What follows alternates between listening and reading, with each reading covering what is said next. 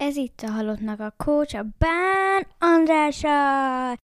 Garantált világmegváltás körülbelül egy órában. Üdvözlöm a hallgatókat, sziasztok!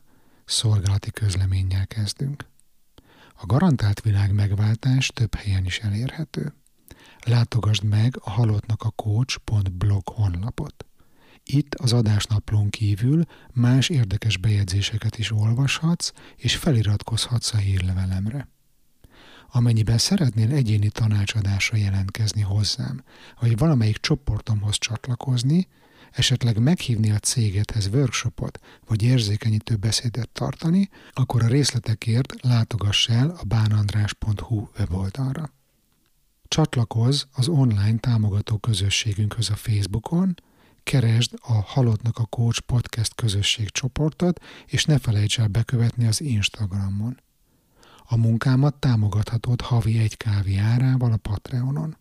Az összes említett hivatkozást megtalálod az adásnaplóban. Most pedig indul a mai epizód, fogadjátok szeretettel! Én nagyon régóta vártam ezt a beszélgetést. A mai vendégem nem más, mint az egyik első főnököm a múlt is karrierem idejéből. Nagyon idegennek éreztem magam a hatalmas budapesti Shared Service Centerben, amikor kezdtem kétezer-hatban. Én nagyon kerestem a kapaszkodókat, meg azokat az embereket, akik támogatnak, segítenek nekem tanulni, meg érvényesülni, és nem mellesleg, akiktől el tudom lesni a siker titkát. És én így voltam egyébként a mai vendégemmel, Gergővel is, akinek a megítélése a szervezetben egyébként ellentmondásos volt, de az tisztán látszott, hogy egy úgymond high flyerről van szó, akiben a felső vezetés, a, a külföldiek a headquarterben is nagy fantáziát látnak. Ráadásul velem egy fájdalmas esetet leszámítva mindig rendes volt, és az ő idejében kaptam meg az első előléptetésem. Nagyon jó időszakot éltem meg alatt a csoportvezetőként, szerintem rengeteget fejlődtem és tanultam, ráadásul sokat röhögtünk, miközben keményen toltuk a melót, szóval baráti, jó hangulatban teltek a napok. Miután Stockholmba költöztünk, elvesztettem vele a kapcsolatot. Tudtam azért, hogy expatként Belgiumban, majd az u es á-ba küldte a cég, és hogy nagyon magasra ível a karrierje. Akkor kaptam fel a fejemet, amikor úgy másfél évvel ezelőtt meghívott a negyvenedik születésnapjára, és kiderült számomra, hogy hét év külföld után hazaköltözött Budapestre, ott hagyta sikerei helyszínét, és kvázi nyugdíjba vonult. Szóval el is mentem a negyvenedik szülinapi bulijára, és igazából azóta várom, hogy elmesélje a történetét itt a Halottnak a Coach Podcastben. Most jött el a perc, itt ülünk a Broadcaster Szülői úti stúdiójában, és már pörög is a felvétel. Szia Gergő, üdvözöllek az adásban, köszönöm, hogy elfogadtad a meghívásomat. Szia András, és üdvözlöm a hallgatókat.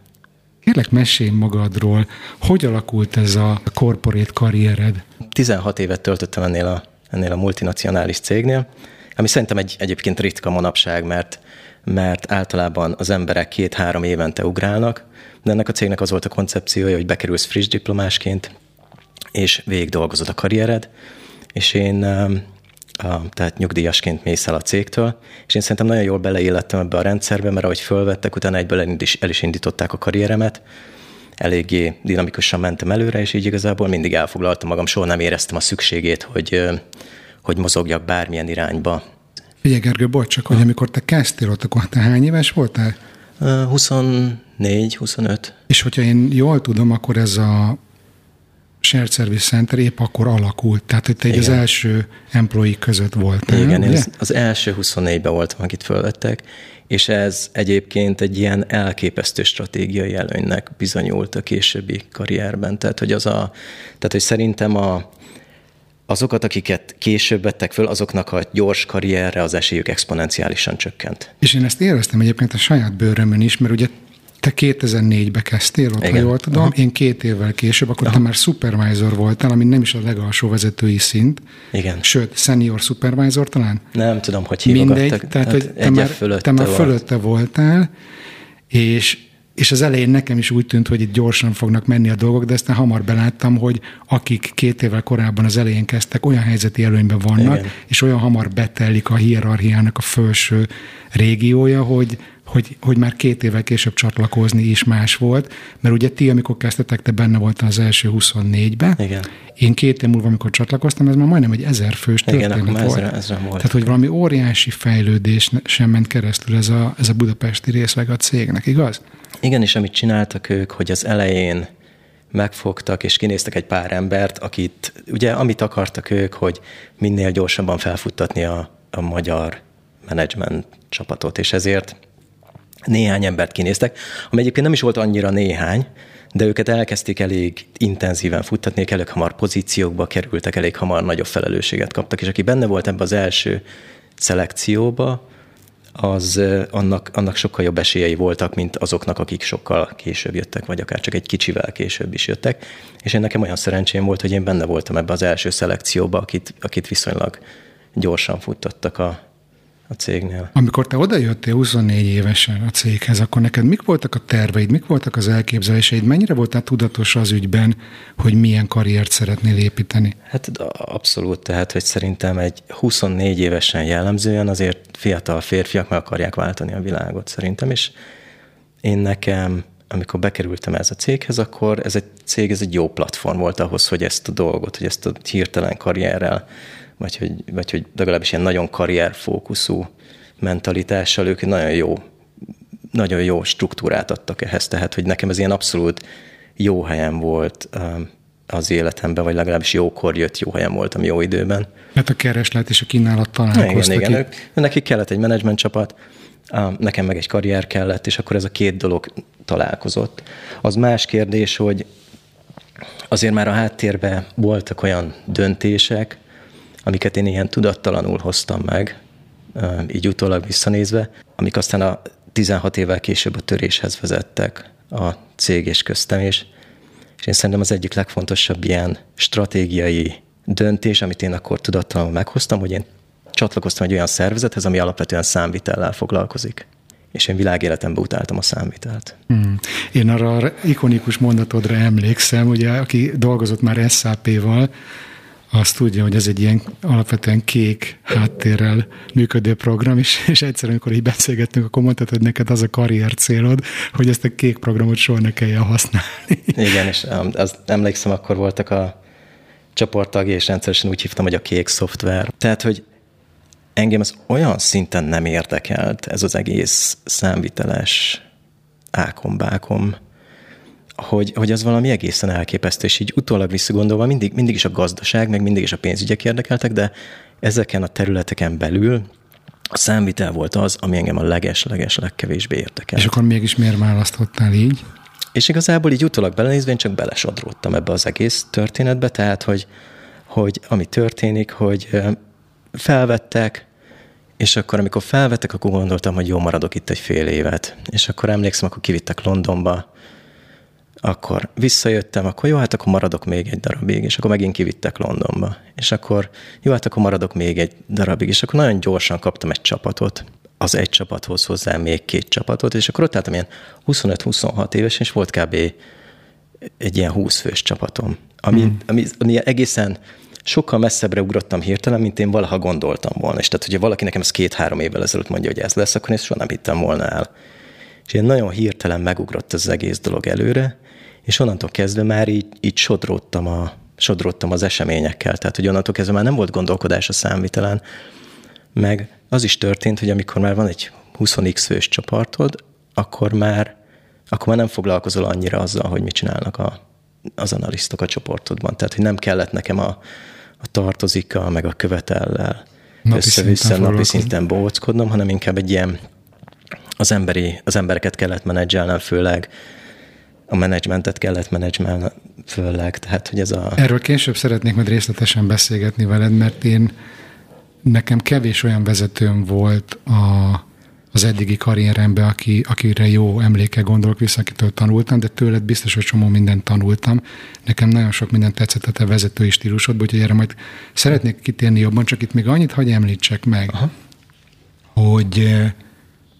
Szerintem azért azt is kell tudni, hogy főleg így a kétezres évek közepén, amikor ez a ez a nagy hullám beindult itt Magyarországon, meg egyébként Prágában, meg még itt-ott Kelet-Európában, amikor ezek a világcégek elkezdtek ilyen shared service centereket, nem tudom ezt magyarul mi, ezt szolgáltató központokat Igen. létesíteni, akkor ugye az eredeti elképzelés azért az volt a legtöbb cégnél, hogy az ilyen monkey jobokat, a, a, a legegyszerűbb tranzakció alapú, hát hogy is mondjam, uncsi melókat rakják ide olcsóért, hogy ne az angol-németet kelljen fizetni ugyanezért, és hogy szerintem azért, amikor te kezdtél, nem is volt nagyon lehetőséged arra, hogy ne számviteli jellegű munkát válasszál, vagy már volt?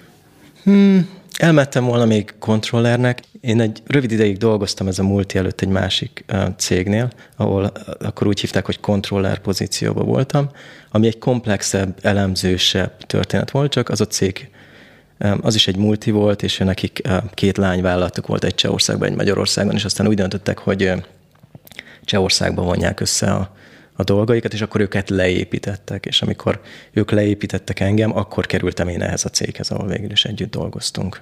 Hmm. Tehát, hogy volt más, tehát ezek a pozíciók akkor léteztek, tehát, hogy lehetett menni, kevesebb volt belőlük, meg amikor megjöttek ezek a szolgáltató központok, akkor valami, ők valami iszonyat módon elkezdték felszívni az embereket. Tehát, hogy ilyen majdnem azt mondom, hogy válogatás nélkül, tehát, hogy neki kellett egy ember, aki beveri a, az információt. I need a body, emlékszel yeah, erre, amikor... Igen, ez mindig ez, we need a body, we need a body. Egy testre van szükségünk, karra. Tehát, hogy te benne voltál az első huszonnégybe, igen. És ugye akkor egy ilyen óriási növekedési pálya elején voltatok, mint cég, igen. És meséled, hogy tudatosan ki akartak nevelni egy magyar menedzsment csapatot, és ezért kiválogattak néhány, vagy nem néhány embert. Te tudod-e azt, hogy milyen szempontok alapján válogattak, kik, és hogy te miért kerültél ebbe a csapatba bele?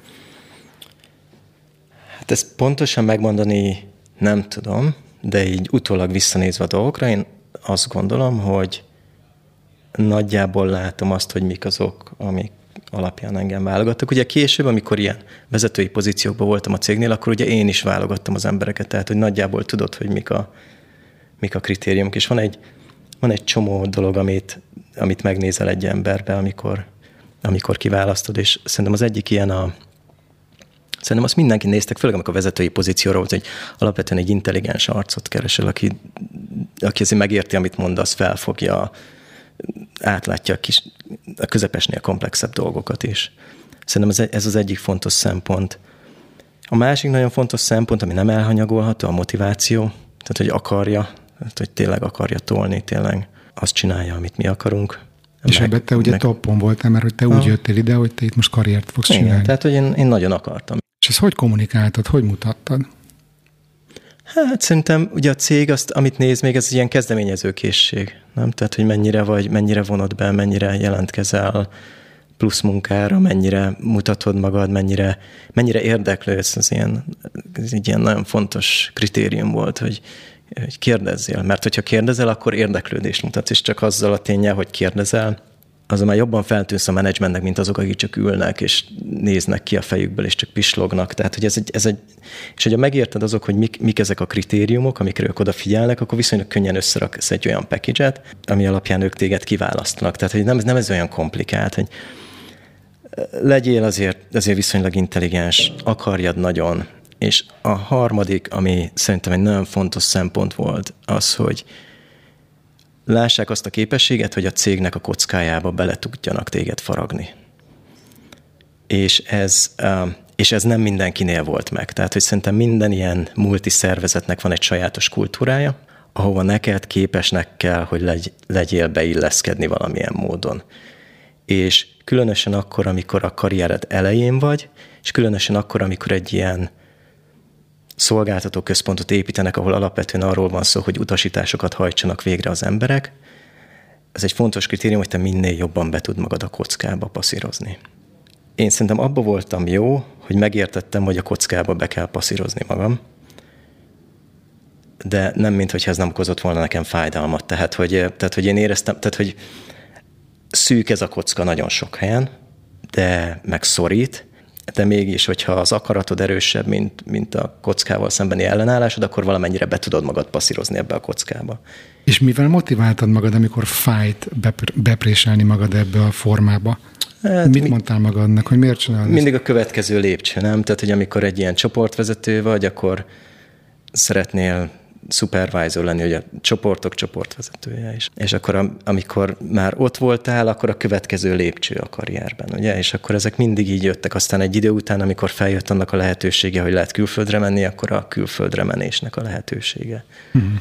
De alapvetően szerintem, főleg Magyarországon, és, és külföldön ez egy kicsit szerintem megváltozik, vagy legalábbis én azt látom, hogy külföldön ez megváltozott, de főleg Magyarországon az egyik alapvető kritérium az az volt, hogy mennyire tudtál a kockába belepréselődni. És ezt gondolom főleg az elején, nem? Amikor ide, ide küldtek ja. ezeket a külföldi menedzsereket, hogy na most ti a nullából csináltak ide egy share service centert. Szerintem ez, ez, ez az intelligencia, akarat és a cégbe való, be, cég kultúrájába való besimulás képessége, ez, a, ez volt a három legfontosabb kritérium, amit...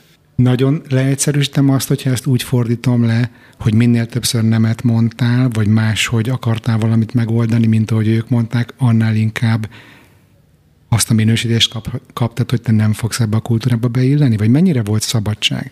Abszolút, tehát hogy ezt nagyon jól látod, tehát hogy ez így működött. Szerintem, hogy egy vezető vagy, de ez minden szervezetre igaz. Ki az, aki, ki, ki az akivel szeretsz dolgozni? Különösen beszéljünk az alacsonyabb szintekről, ami gyakorlatilag az összes pozíció volt akkor Magyarországon, az, aki az életedet könnyebbé teszi. Tehát egy olyan emberrel akarsz Don't együtt dolgozni. Igen. Egy olyan emberrel akarsz dolgozni, aki megérti, amit mondasz, valamilyen szinten érti a koncepciót, ahonnan te jössz, és utána végrehajtja azt, amit, amit szeretnéd. És az, hogy nem várod azt, hogy különösebb ilyen intellektuális értéket adjon hozzá, vagy különösebb módon, mert annyira föntről jönnek a, az, az utasítások, meg a főirányok, hogy, hogy igazából te se, meg a fölötted lévő se tudja befolyásolni. Tehát hogy, a, tehát, hogy szerintem ezen a szinten inkább az volt az elvárás, hogy, hogy ne az, hogy ne mondjál soha nemet, szerintem, ez nem, szerintem azért ez nem így volt, de hogy tedd könnyebbé a menedzsered életét. Az a, az egy, az, és én szerintem ez, ez minden multira igaz. Mm. Tehát, hogy jó, hogyha próbálsz egyfajta ilyen intellektuális kihívás biztosítani neki, hogy tudja magyarázni, meg mit tudom én, hogy ő is értse pontosan a saját logikáját, de alapvetően az esetek nyolcvan százalékában tudjatok konstruktívan együtt dolgozni a közös célok érdekében.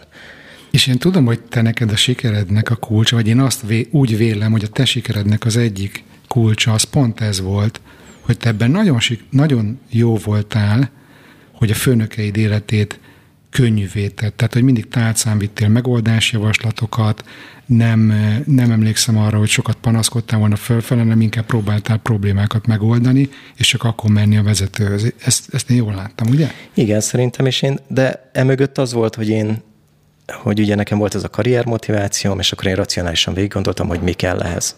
És akkor láttam, hogy mi volt az a viselkedés, amire jól reagáltak, mi az volt az a viselkedés, amire nem reagáltak jól. Uh-huh. És szerintem mi egy olyan multiba voltunk, ami különösen egy ilyen elég ilyen kicsit ilyen katonai, hierarchikus szervezet volt, és ez nem biztos, hogy minden multi így működik, de ennek ez volt a sajátossága. Meg azért, bocs, ez kétezres évek közepe, tehát az, azt azért mondjuk ki, hogy most kétezer-huszonegyben látjuk, hogy, hogy, hogy azért a multiknál is változik a világ. Vagy legalábbis próbálkoznak azon, hogy változtassanak a világon, igen. És nem biztos, hogy ez már igaz, akár ugyanarra a cégre, amiről most mi konkrétan beszélgetünk. Ö, igen, bár nem tudom, hogy jelenleg milyen a szituáció. Hmm. Ami, ami nekem az észrevételem volt, hogy ugyanez a, ugyanez a fajta hozzáállás a főnökkel való, vagy a, vagy a főnökséggel való kapcsolatban megmaradt, amikor följel mentél, mint mondjuk amikor elmentél Amerikában, de ott már sokkal jobban vártak egyfajta ilyen intellektuális teljesítménytől, lehet, hogy ne csak, az, ne csak szó nélkül végrehajtsd a parancsokat, hanem gondold át, próbálj egy kicsit ilyen stratégiába gondolkodni, kicsit, kicsit jobban átlátni a szituációt. És hogyha jól um, le tudtad kommunikálni azt, hogy miért, nem ért, mivel, miért és mivel nem értesz egyet a döntésekkel, akkor ha nem is nagyon erőszakosan, de mégis tudtál olyan gondolatokat erőltetni a menedzsmentben, ami később befolyásolta a döntéseket. Ah, de hogy mondjuk ez nem feltétlenül egy ilyen budapesti shared service center szintjén. Nem, és főleg nem az elején, nem. Tehát, hogy főleg nem a, szerintem, a, szerintem az a szituáció, amit pont mondtál, hogy ez egy ilyen friss dolog volt itt, ez szerintem akkor hatalmas figyelem volt ezen a központon a cégtől, és Az egyetlen dolog, amit ők nem akartak, azt nem akarták, hogy nagy hiba jöjjön ki a dologból. Tehát, hogy ők nem feltétlenül akarták ezt elképesztően sikeressé tenni az első pillanatban. A siker mérci az, ez elején az az volt, hogy hogy, fuck ups. Igen, hogy, fuck ups. hogy ne, legyen, ne legyen semmi elcseszve. Ez uh-huh. volt, és ne legyen semmi súlyosan elcseszve.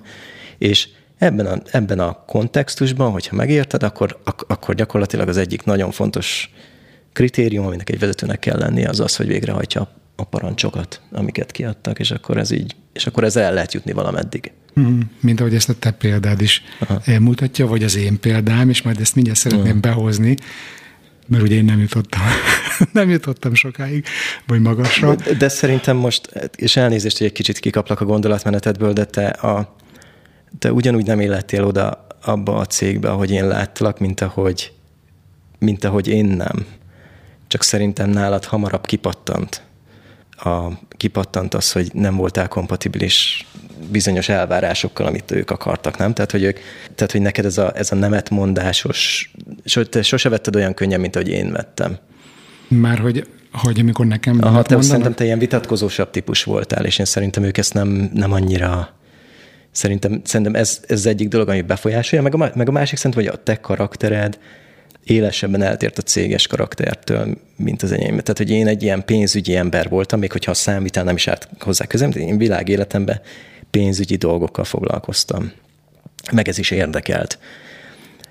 Neked nem tudom, hogy a korábbi podcastokban elmondta, de már, hogy hány különböző foglalkozásod volt előtte, voltál rendőr is, meg Igen. kocsmáros, meg minden, és ez egy nagyon-nagyon más háttér. Igen, tehát, hogy, hogy ezt próbáltam az elején is mondani, hogy ugye ott legtöbb ember, te is, pályakezdő, pénzügyi végzettségű Igen. fiatal volt, akinek vagy az az első munkahelye, vagy a második mondjuk.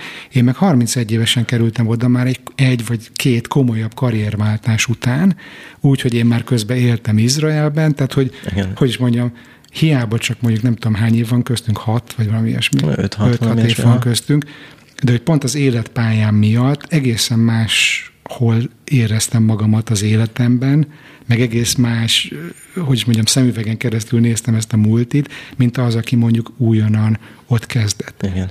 És hogy én azt is gondolom egyébként, hogy azért is szeretik ezek a multik, meg ezek a shared service centerek a pályakezdőket, mert őket még sokkal könnyebben lehet úgy nevelni, és most tényleg nem negatív értelemben mondom, hanem hogy a cégkultúrára megtanítani, megmutatni, hogy ez a doboz, amiről beszélsz, ez mekkora, milyen formájú, Igen. hogy néz ki, és ezt mondjuk egy ilyen kialakultabb véleménnyel rendelkező embernek, vagy aki már látott kutyán csákót, Igen. azt egy kicsit így nehezebb beadni. És egyébként, ha már így magamról beszélek, akkor csak azt hadd meséljem el, hogy, hogy én ugye akkor, amikor csatlakoztam, tök friss volt a pénzügyi diplomám. Mert nekem az első végzettségem az a rendőrtiszti főiskola, amivel utána, mindegy, majd azt egy másik adásban elmesélem, hogy mit kezdtem, meg mit nem kezdtem, de hogy... elvégeztem ezt a gazdasági főiskolát, és gyakorlatilag ez volt az első állásajánlat, amit kaptam tök friss diplomával. Tehát nekem teljesen új volt a pénzügyi terület, és hogy én úgy mentem oda, hogy én akarok tanulni, akarok teljesíteni, szeretnék jó eredményeket hozni, meg akár karriert is csinálni, és én ezért mindent, ami nekem tudásom van, azt én ebbe beleteszem. Aha.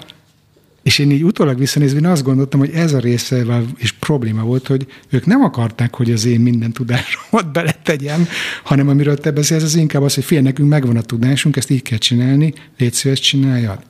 Én ők egy sajátos módon szerették volna a te tudásodat. Uh-huh. Tehát, hogy nem, tehát, hogy szerintem volt egy ilyen sajátos elvárásrendszer, és az a kérdés, hogy abba te mennyire illettél bele. Uh-huh. És, és szerintem ez nagyon fontos, hogy amikor itt beszélünk, sokszor említed ezt a szót, hogy, hogy siker, meg hogy sikeres karrier, meg de azért az, hogy ami a sikernek a definíciója ebben az, ebben az értelemben nagyon-nagyon kétélű, mert ugye egyfajta siker az az, hogy a multiban a karrierbe meddig jutsz, és mit eljuthatsz nagyon senior pozíciókba, és akkor azt mondják, hogy egy sikeres karriered van. De az nem ugyanaz, mint sikeres lenni, mondjuk úgy összességében, amikor, mit tudom én, este lefekszel, és azt gondolod, hogy rendben van az életed, meg hogy jó úton haladsz, meg mit tudom én, az a fajta siker, az nem ugyanaz, mint a multis karrier.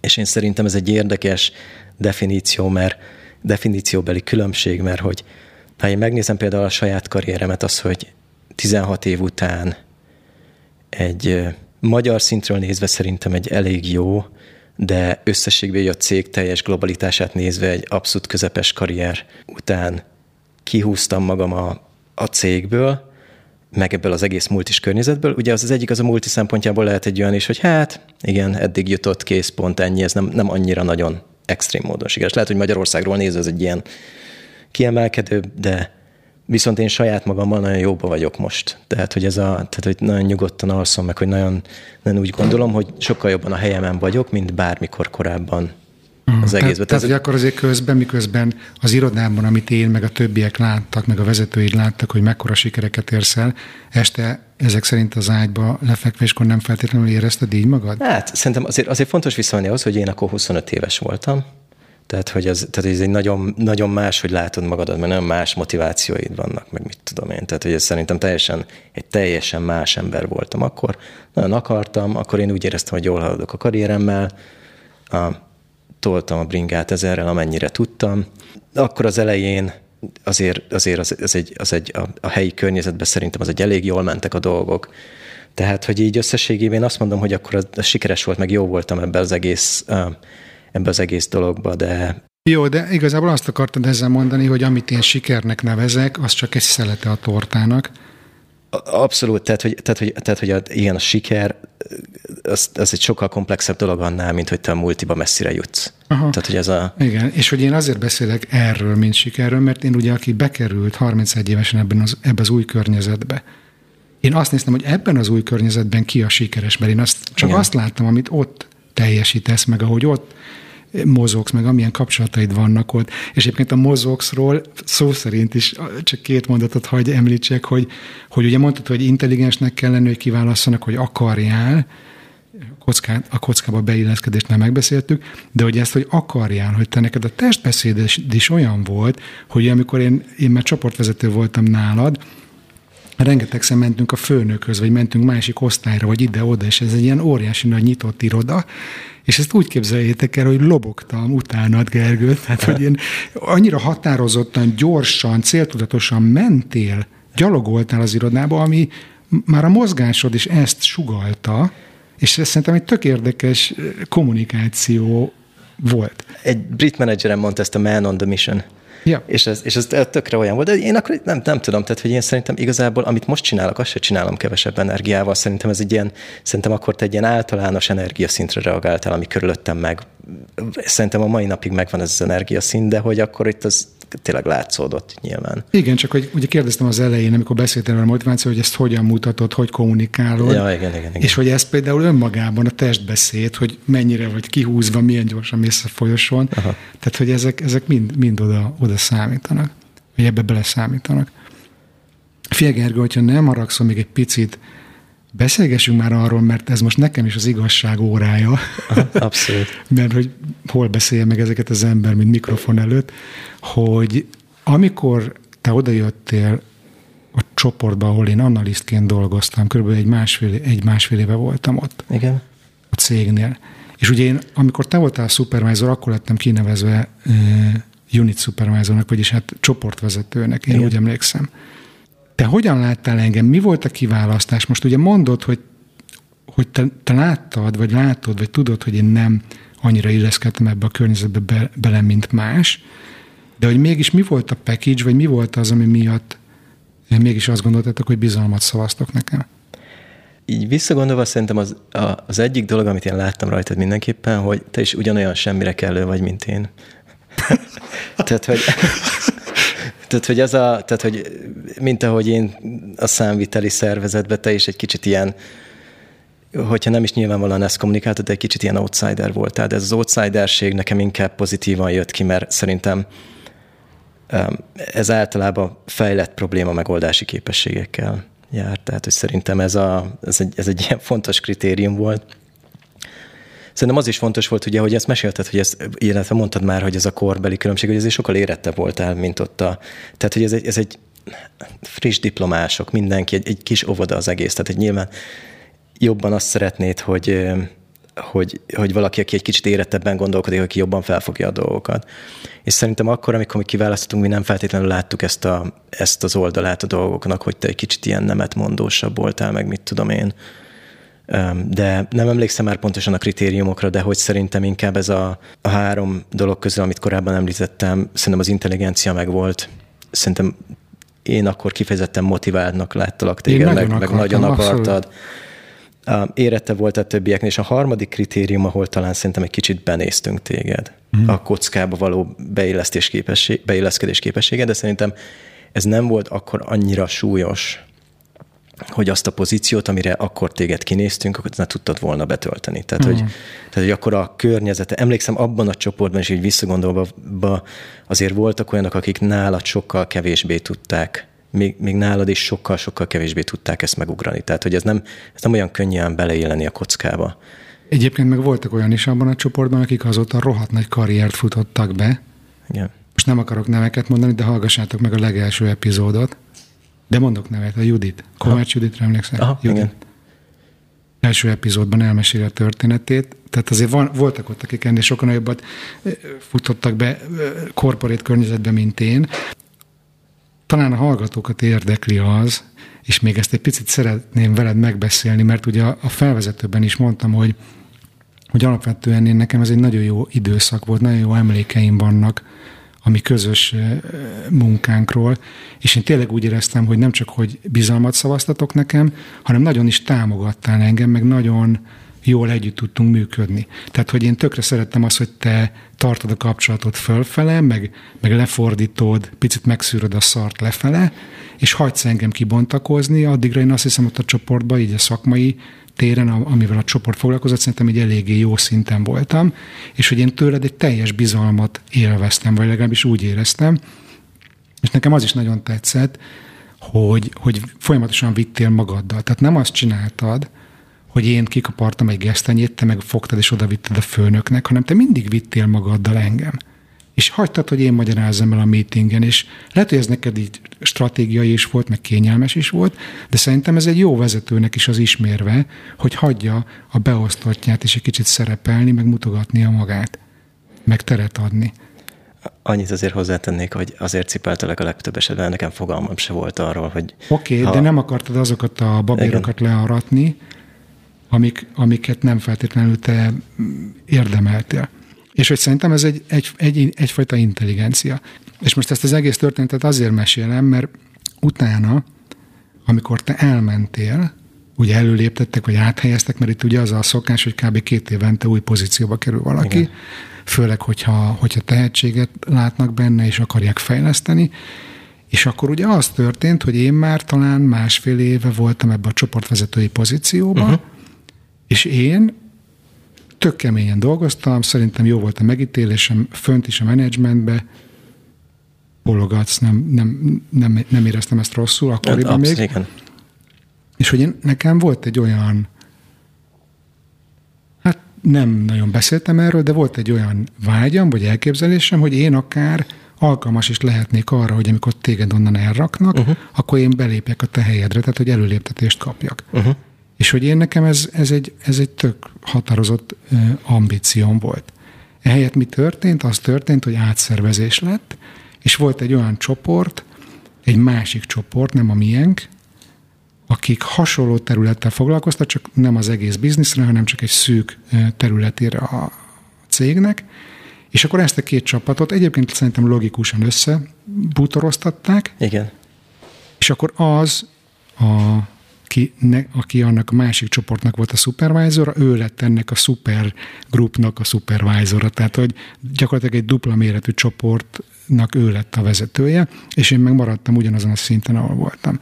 És onnantól kezdve változott meg nekem nagyon radikálisan az én élményem, az én megélésem. Tehát egyrészt volt bennem egy csalódottság, hogy úgy éreztem, hogy nincsen a korábbi erőfeszítésem, meg a eredményeim honorálva nincsenek, mert nem, nem léptettek elő, de azt még úgy meg is békéltem volna ezzel, viszont ez az új vezető szintén nem annyira értett hozzá, de biztos, hogy sokkal kevésbé, mint én, viszont ő meg nem hagyott engem ragyogni, vagy nem hagyott engem érvényesülni, vagy szerepelni, sőt, elkezdett engem darálni, mint az állat. És akkor az volt, ami nekünk, a mi kapcsolatunkban nekem egy ilyen fájó pont, hogy volt egy ilyen globális, vagy szerintem globális, vagy regionális projekt, amit, amit szerintem proaktívan én kezdeményeztem. És nagyon sokat dolgoztam rajta, kifejlesztettünk egy koncepciót, tréningeket tartottam, minden volt, és, és körülbelül a megvalósulás előtt néhány héttel egyszer csak megtudtam azt az információt, ami addig számomra elérhetetlen volt, hogy de ez nem csak a mi üzletágunkra kell bevezetni mondjuk három hét múlva, hanem egy olyan másik üzletágra is, amivel soha az életünkben egyáltalán nem foglalkoztunk. És nekem akkor volt az a pont, amikor úgy éreztem, hogy ez már túl sok. És nekem akkor volt az a pont, amikor én nagyon benyomtam a féket, és próbáltam kommunikálni azt, hogy bocs, de nem ez volt a szkóp, most megduplázzátok a szkópot, erre nincs erőforrásom, és semmilyen erőforrás nem kapok erre, és próbáltam volna kérni, vagy próbáltam volna követelményeket ugye alkudozni ezzel kapcsolatban. És azt éreztem, hogy az akkori főnököm nem foglalkozik velem, hanem megy föl, mert nem tudott engem kezelni, uh-huh. és akkor az ő menedzserétől kérdezi, hogy mit csináljon velem.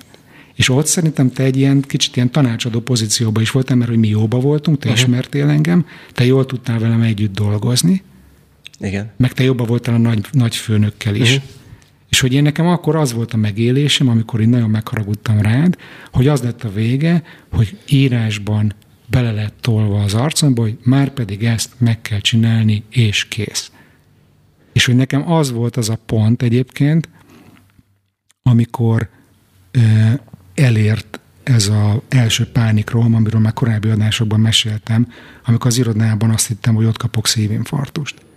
Tehát, hogy nekem ez így nézett ki, ez az ív, és onnantól kezdve, amikor én ezt visszatoltam, vagy próbáltam visszatolni, de le lettem darálva, meg még utána az egészségem, a mentális egészségem is megromlott, és utána betegállományba mentem, nagyon hamar áthelyeztek parkolópályára, és onnantól kezdve lehetett érezni, hogy az én karrieremnek ennél a cégnél vége van.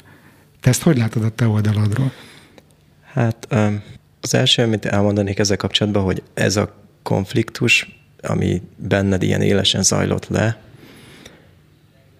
nyilván ez tizenhat éve volt, tizenöt éve volt. Én nem emlékszem arra, hogy ez ennyire éles lett volna ez a konfliktus. Tehát nem biztos, hogy, nem biztos, hogy, hogy, hogy nekem én realizáltam, hogy ez ekkora, ekkora a dráma. Tehát így utólag visszagondolva, hogy nem, nem biztos, hogy én észrevettem, hogy neked ez ekkora törést okozott, meg mit tudom én, hanem csak ez egy projekt. Emlékszem, talán egy nagy vonalakban megvan a dolog, hogy ez egy fontosabb dolog volt, vagy akkor a mi mikrokozmoszunkban ez egy jelentős történet volt, de hogy, de hogy én nem emlékszem, hogy, ek, hogy ez neked ekkora törést okozott volna, meg mit tudom én, meg aztán később. Emlékszem, néhány évvel utána említett ezt a pánikrómot, meg minden, de nekem már nem tűnt fel, hogy, hogy köztünk ez egy ekkora konfliktus lett volna.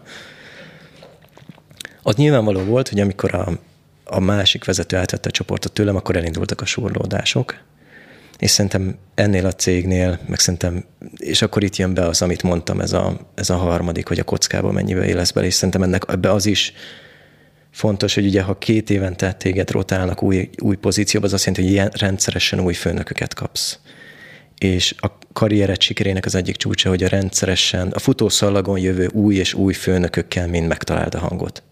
És egyébként például nekem ezzel gondom volt Amerikában, hogy hogy tehát, hogy én, hogy én ugyanezen a, a dolgon a dolgon csúsztam szerintem Amerikában, hogy nem, nem mindig találtam meg a hangot a, a soron következő újabb és újabb főnökökkel. Tehát ez egy fontos kritérium a karriernek, tehát hogyha, hogyha még akkor is, hogyha neked nem tetszett, valahogy ezt a dolgot rekonciliálni kellett volna. Csak nyilván akkor ott egy kicsit így benne voltatok a viharban. És hát akkor igen, ez meg én ne... ezt úgy próbáltam, hogy alakítani próbáltam. Igen, igen, és nem sikerült. Hát szerintem nem tudom, hogy hogy lehetett volna ezt a szituációt ilyen nyerésre kihozni őszintén. Tehát, hogy szerintem annyira, ahogy elmondtad, annyira élesnek tűnnek a határvonalak, hogy neked ilyen nagyon meg kellett volna erőszakolnod önmagad. Nem is tudtam, tehát a testem nem jelzett, ah, hogy igen, ez és nem fog már belefér. Igen, és akkor szerintem itt, itt van az a határ, amikor, a, amikor, amikor az embernek a a múlt is karrierében egy kis ilyen törés szenved ez az egész. Ez nem jelenti szerintem, hogy az embert ezt leírják élete végéig, de egy időre parkolópályára kerülhet, onnan visszaépítheti magát. Csak mivel neked is az volt, tehát hogy a személyiséged annyira nem volt kompatibilis ezzel az egész struktúrával, hogy akkor már inkább fogtad, aztán elengedted az egészet, még hogyha gondolom nem is azonnal jött a Hát meg akkor lettem elválás. Apa, és igen. Akkor volt már ez, hogy megyünk is Svédországba, tehát... Aha, igen, tehát hogy ez, a, a, amit elmondta, ez a szituáció annyira hasonló a hasonló ahhoz, amit én átéltem Amerikában, hogy kapsz egy olyan főnököt, aki hirtelen szerint azt se tudja, hogy miről beszélsz. Nem érti, totál nem vágja a szitudat. És amikor már nincs meg az az extrém motivációd, mert amikor én Amerikában voltam a vége felé, akkor már nem voltam annyira motivált, mint mondjuk, mint mondjuk az elején. Amikor mi együtt dolgoztunk. Amikor mi együtt dolgoztunk. Tehát, hogy akkor, az a, tehát, hogy akkor, már, akkor már nekem egy ideje érett bennem az a gondolat, hogy, hogy, lehet, hogy ez a, lehet, hogy ez a múlt is karrier nekem véget fog érni. És akkor már nem feltétlenül csiszolod össze magad ezzel az egész dologgal, és akkor óhatatlanul jönnek a konfliktusok. És hogyha egy katonai szervezetben vagy is elkezdenek jönni a konfliktusok, akkor mindig az szív, aki lent van. Mindig. Hát, hogy mindig a erősebb kutya igen, végül. Igen, igen, tehát, hogy, tehát, hogy nem nyerhetsz. Hmm. És szerintem a, a te szitudban ez történt, és az egyetlen, és szerintem erre is válaszolt valószínűleg ezek a testi reakciók, meg mit tudom én, amit egy részét egyébként én is szembesültem ezzel Amerikába, hogy a hogy amikor ilyen nagyon próbálod megerőszakolni magad, akkor egy idő után már így a szervezetet szól, hogy ezt így nem kéne. Mm. De, hogy, de hogy ilyenkor az ember vagy, vagy lenyeli ezt parkolópályára, teszi magát, és utána visszaépíti magát, vagy fog és nyit egy új lapot az életében. Mm.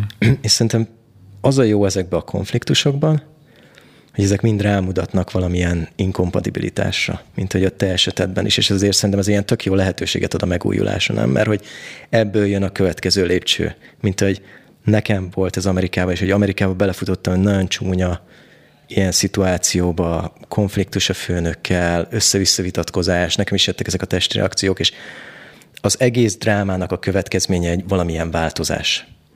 És az a változás, az nagyon sokszor, ha a karriereddel, az adott múlt is karriereddel nem is tesz jót, de az életeddel mindenképpen.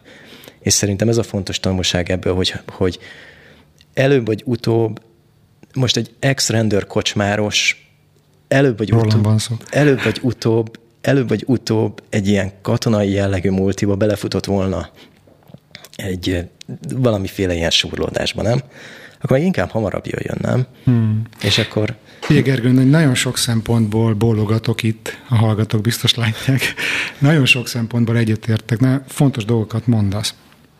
Az egyik, amit szoktam én is mondani, és te is most ezt, ezt mondod más szavakkal, hogy a válságban mindig benne van a fejlődésnek a lehetősége.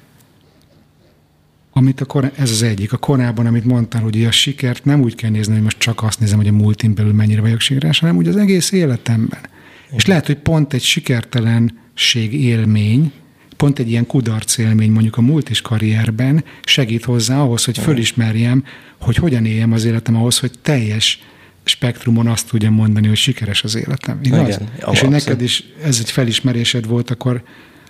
Igen, abszolút, abszolút ezzel, ezzel, szerintem ezzel jössz. Ezzel szembesülsz, meg szerintem ami történik, és szerintem neked ez akkor jött, ez ugye a harmincas éveid elején voltál, hogy nekem egy kicsit később jött ez, hogy, hogy szerintem a multiba egy idő után elkezdett látni a karrierévedet. Mm. Hogy, med, hogy mi lesz, milyen lesz az életed mondjuk az elkövetkezendő tizenöt évben, húsz évben, hogyha ezt folytatod, amit itt csinálsz. És... Bocs, hogy, bocs, hogy közbevágok, csak hogy te is nézted azt, hogy oké, most vagyok harmincöt, nézzük meg, aki ötvenöt a cégnél és sikeres, akarok-e olyan lenni? Abszolút, ugye? Abszolút, és a válasz, és mindig, amit láttam, eleinte ez egy ilyen halknám volt, és ahogy mentem előre, ilyen egyre, egyre, ilyen egyre komolyabb, és hogy szerintem nem csak mentem előre karrierben, hanem mentem előre korban is.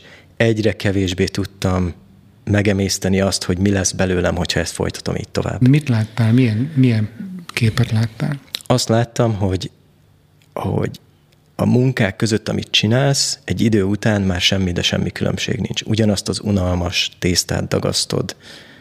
Ami történik, hogy maga a cipó, amit dagasztasz, az egyre nagyobb lesz, egyre több ember van benne, de ugyanazt a masztát dagasztod, ugyanabban a ugyanabban a kulturális környezetben, ugyanúgy parancsokat hajtasz végre, csak magasabb szinten, ugyanúgy prezentálgatsz értelmetlenül csak szeniorabb embereknek. Tehát hogy, a, tehát, hogy egy idő után belátod azt, hogy ez egy idő után tényleg azt látod, hogy ez egész egy ilyen mókuskerékké válik.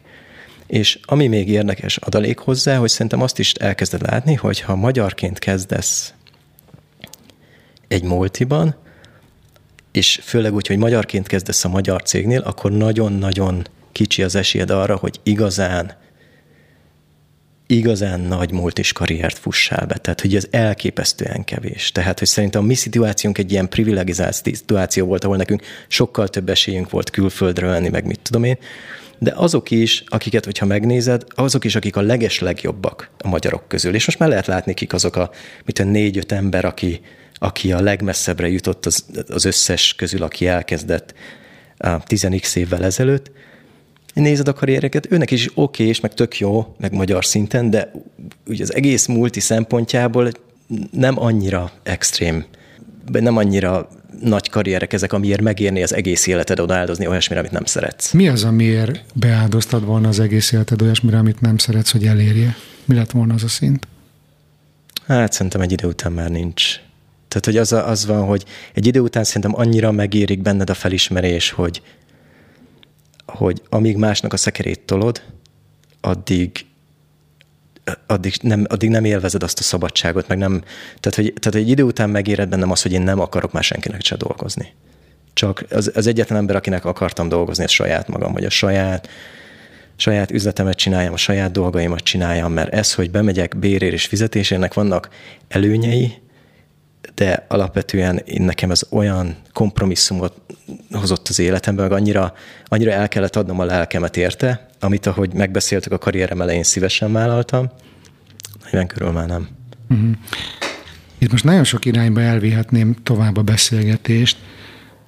Említést szerintem azért érdemel az, hogy te Magyarországon is rengeteget dolgoztál, tehát nem csak óraszámban, hanem tényleg. És hogy amikor kikerültél Amerikába a főhadiszállásra, akkor ez a helyzet még durvább lett. Igaz? Tehát, hogy te azért napi hány órákat dolgoztál? Hát szerintem az órák azok mind, talán mindegy is, hogy hány órát dolgoztunk, de szerintem ami, a, ami fontos, hogy, hogy ha bekerülsz ezekbe a karrierekbe, amikor elkezdenek külföldre vinni, és kell, elvittek engem Brüsszelbe, utána meg Amerikába, ez csak úgy megy, hogyha padlóig nyomod a gázt. Tehát hogy, tehát, hogy én nem láttam senkit a környezetemben, aki hasonló karriert futott, hogy azt ilyen könnyen vette volna. Volt egy-két, volt egy-két ilyen szupersztár, akik tényleg így látszott, hogy de szerintem ők is szenvedtek, csak ők, ő rajtuk nem látszott annyira. Tehát, hogy ez, tehát, hogy én inkább úgy mondanám, hogy, hogy van, aki nem látszott annyira, de ez nem megy máshogy, mint padlógázzal. Hmm.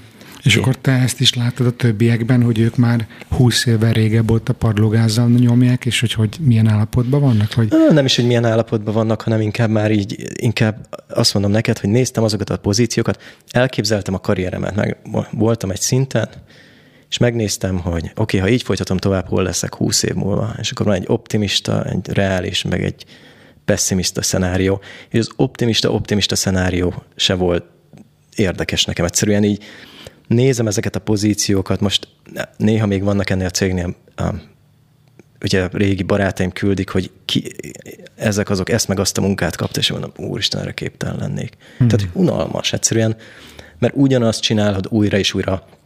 Egy más területére mész a pénzügynek mondjuk, ami egy kicsit másfajta szakmai kívásokat okoz, de, de alapvetően ugyanazt a tésztát dagasztod, és szerintem ami, a, ami megölte a dolgot nálam, az az unalom, hogy, és lehet, hogy itt segített volna, hogyha esetleg mondjuk szeretem azt a számvitelt, és akkor így egy kicsit jobban érdekeltek volna ezeknek a mély rétegei, meg mit tudom én, de engem nem érdekelt.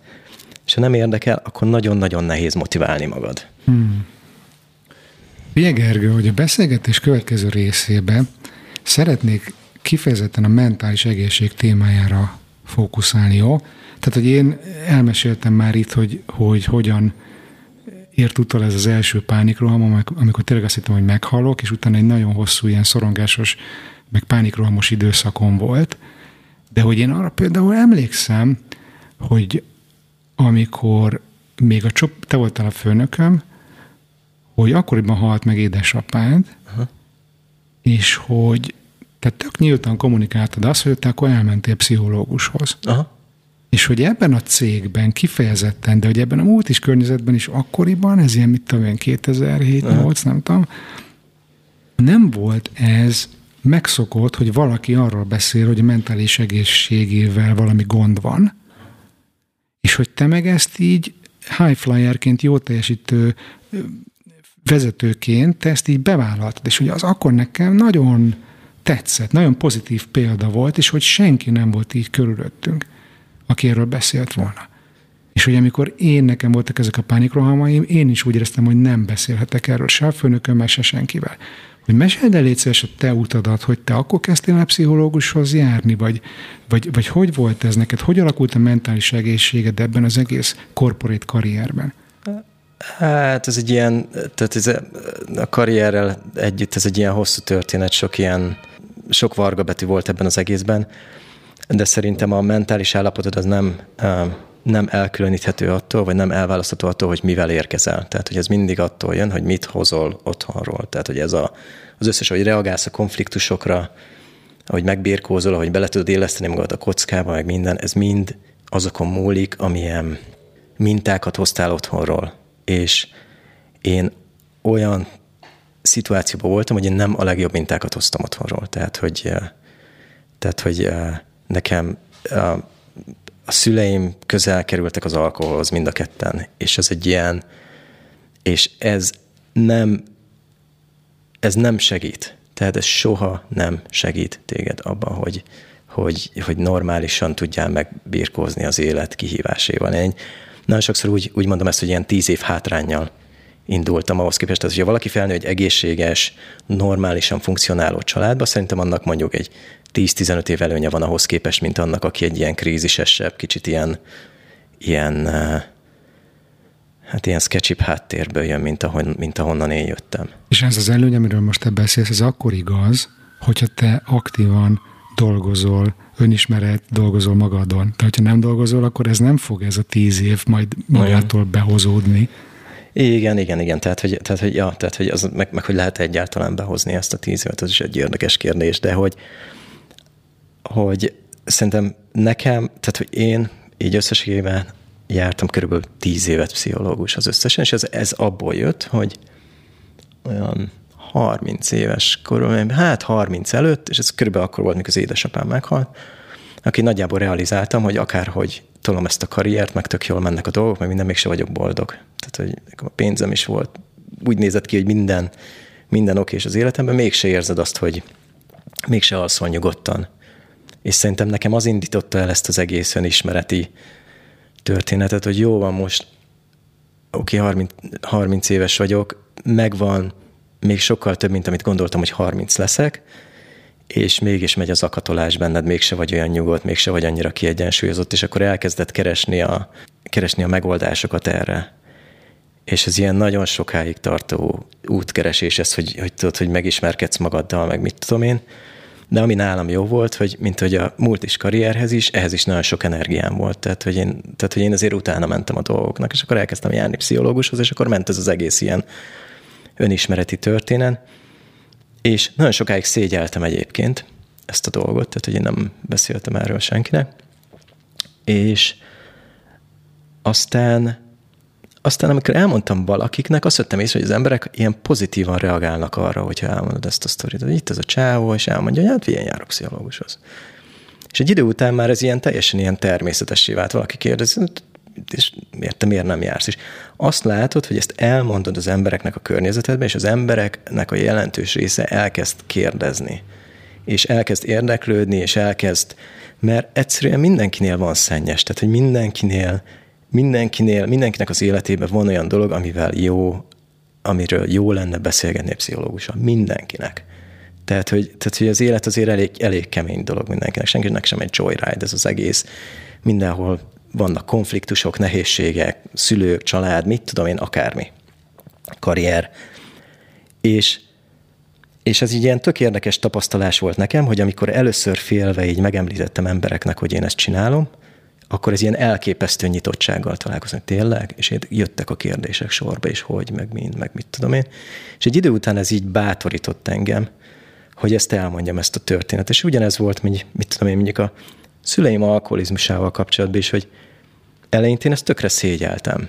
Most meg így jöjjök vele, hogy basszus, ők választották ezt az életet, tehát hogy mit csináljak vele. Viszont amikor láttam, hogy ezt elmondom bárkinek, akkor a reakció erre mindig az, hogy kiderül, hogy neki is a környezetében van valaki, aki ugyanebbe a cipőbe jár. Vagy ő neki van valaki, aki ugyan...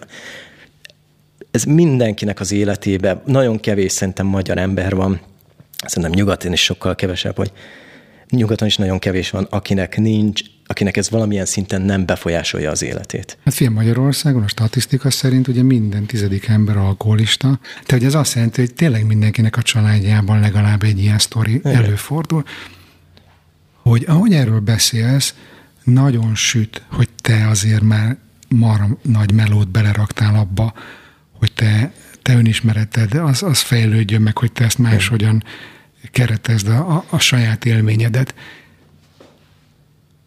Azt azért általánosan elmondhatjuk szerintem, hogy, hogy alkoholista szülők gyerekeinek a primer élménye az, hogy szégyellik, hogy a szüleik hogy viselkednek, meg már gyerekként próbálnak ők felnőttek lenni, hogy azt a feladat, amit a szülő, szülőként nem tud elvégezni, a függőség miatt, vagy az alkohol problémák miatt, azt a gyerek valahogy próbálja a saját vállára venni. Igen. És hogy ez iszonyatosan meg tudja terhelni az e- a mindenkinek a gyerekkorát, viszont ebből tudsz is olyan skilleket elsajátítani, ami például nagyon sokaknál egy ilyen fokozott munkaterhelés, vagy teherbírásban is jelentkezik. Meg ebben a fokozott motiváltságban, meg bizonyítási vágyban, ami benned a mai napig, ahogy elmondod, azért megvan, annak ellenére, hogy már nem a múltin belül érzed ezt a tempót.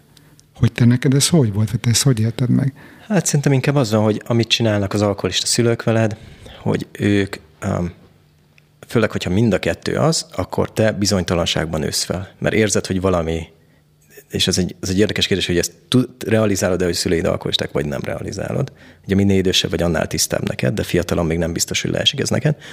De minden esetre nem egy stabil érzelmi környezetben ősz fel, és egy idő után, amikor uh, kezd súlyosbodni a helyzet, akkor már azt is látod, hogy nem csak, a, nem csak az érzelmi helyzeten nem stabil, hanem elkezdesz szagódni, hogy akkor mit tudom én, mondjuk um, végig tudnak-e támogatni a szüleid, míg mondjuk elvégzed az egyetemet, meg mit tudom én. Tudod, és akkor elkezd egy ilyen egzisztenciális aggódás lenni a, az életedben. És neked ez egy motiváció volt arra, hogy te, hát így, te akkor, azért így rámentél a karrierre? Igen, és akkor az ember, amit, és akkor ami szerintem kialakul benned, kialakul benned egy ilyen vágy arra, vagy nem egy vágy arra, hogy ne, igen, vágynak mondom, hogy ezt a stabilitást megteremtsd. Mind érzelmi szempontból, mind pedig... mint pedig anyagi szempontból. És akkor a, az, hogy az anyagi stabilitás megteremtsd, azt egy viszonylag egyszerű módon lehet elérni, elmész egy céghez, és tolsz egy karriert. És akkor, hogyha jól megy a karriered, meg nagyon akarod, meg, meg, meg, meg mész előre, akkor, akkor viszonylag hamar eljuthatsz oda, hogy, hogy azért, hogy azért nincs, nincsenek gondjaid. És szerintem ez egy mód arra, hogy kezeld ezt a problémát. Nem azt mondom, hogy feltétlenül nálam ezt vezette, ezt az extra motivációt, de hogy, de hogy biztos, hogy benne van, hogy hogy biztos, hogy benne van, hogy én toltam az elején a, a karrieremet, és aztán egy kicsit, amikor már ilyen stabilabb vagy, akkor persze könnyebb, akkor már megnyugszol egy kicsit, és akkor... Már hogy anyagilag stabilabb. De igen, igen, és akkor már egy, és szerintem akkor jöhetnek felszínre azok, amikor a, az már következő fázis, amikor úgy állsz anyagilag, hogy azt gondolod, hogy végre elengedheted magad. Hmm. De az jóval később jön, és, amikor, és akkor sokkal inkább tudsz az lenni, aki tényleg lehettél volna. És itt jön a tíz év hátrány, mert hogy, mert hogy tíz év alatt kikaparod azt a gesztenyét magadnak, amit normálisan egy stabil szülői háttér, háttér az megad neked, és akkor egy kicsit nyugodtabban körül tudsz nézni, hogy mi vagy, mi az, amit te tényleg szeretnél. Hmm. Érdekes, hogy most folyamatosan az anyagi részéről beszélsz, de hogy én miközben hallgatlak, azt is gondolom, hogy, hogy ugye miközben a karriereddel haladtál, miközben jöttek az előléptetések, jöttek a kiküldetések, jött az egyre több pénz, ugye te neked ez a tíz éves terápiás folyamat is zajlott, igaz? És hogy azért valószínűleg azért annak is lehetett szerepe abban, hogy te át, át tetted a hangsúlyokat a saját életedben, hogy te magadat is jobban megértetted, meg hogy mondjuk esetleg el tudtad magad távolítani, távolítani attól a szégyenérzettől, ami korábban téged jellemzett. Aha. Amit az előbb mondtál, hogy azt szerintem egy nagyon nagy kijelentés, hogy te nem vagy felelős azért, hogy ők hogyan élték az életüket. Igen. És amikor ezt az ember egy jól sikerült terápiás folyamat végén vagy eredményeként le tudja tenni, vissza tudja adni a szüleinek azokat a problémákat, amik az övék igazából. Igen. Akkor van az, hogy na most már tényleg a sajátommal tudok foglalkozni. Igen, igen. Ugye? Hogy ez igen. Neked azért párhuzamosan ment, nem? Igen, az, hogy visszatalálsz saját magadhoz. Mm. Tehát, hogy ez a, az a, azért, azért itt sok mindent, tehát, hogy zajlik az életed, sok minden befolyásolja ezt, mert ugye, ugye ami, ami történik, hogy ahogy mész előre a, a karrierben, ugye kapsz lehetőségeket, és hiába van már meg a, a stabilitásod, jönnek újabb meg újabb lehetőségek, amiket nem akarsz kihagyni, és azért... Um, tovább húzod a karrieredet, mondjuk, mint, mint amennyire feltétlenül, feltétlenül szükséges volna. Mint például, erre mondok egy példát a saját életemből, hogy én kilenc éve voltam a cégnél, amikor elkezdtem gondolkozni, hogy, hogy már nagyon-nagyon unom ezt itt. És akkor jött Brüsszel. És akkor, és akkor hát akarsz menni Brüsszel, hát még jó, hogy akartam, tudod. És akkor kim voltam Brüsszelben. Jó, mondjuk ott nem mondtam a dolgot, mert elképesztően sok munka volt, meg minden, de Brüsszel, Brüsszelben nagyon hamar jött az, hogy akkor Amerika, tehát hogy mit, egy és egy negyed éve voltam már kint Brüsszelben, amikor már pedzegették, amikor már először megkérdezték, hogy mi lenne, ha. És én meg nagyon akartam menni Amerikába, tehát hogy az egy ilyen nagyon... És ott is ez a szent háromság működött, amit az elején mondtál, hogy intelligens voltál, nagyon akartad, és beillettél a kockába, vagy ott már kellett valami több is azon a szinten? Ott szerintem az intelligencia sokkal hangsúlyosabb. Tehát, hogy én, én azt gondolom, hogy ott tényleg azt várták, hogy gondolkodj. Tehát sokkal jobban.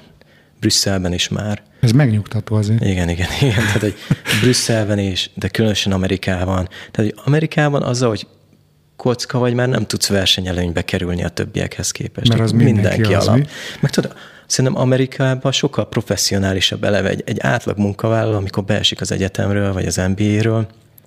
Eleve sokkal profibban áll a dologhoz, mint mondjuk egy fölvesznek egy, szerintem Magyarországon van egyfajta ilyen, ez a céges kultúra még nem annyira professzionális. Hát új, azért sokat bal, új, a Balkán szó sokszor elhagyta a szádat, amikor azért röhögtünk. Ja, de hogy például, amikor elmész Brüsszelbe is, és akkor látod ezeket a holland friss diplomásokat, és akkor látod, hogy ilyen jól szabott öltönyökben megjelennek, és ilyen úgy beszélnek, annyira, tehát, hogy így érzed rajtuk, hogy egyszerűen annyira jók a csávok, és friss diplomás. Hát mert a képzésem igen, már ezt megtanulja. A csoport, hogy hogy kell. Prezentáció. Igen, tehát, hogy Amerikában nincs versenyelőnyöd azzal, hogy jobban kocka vagy.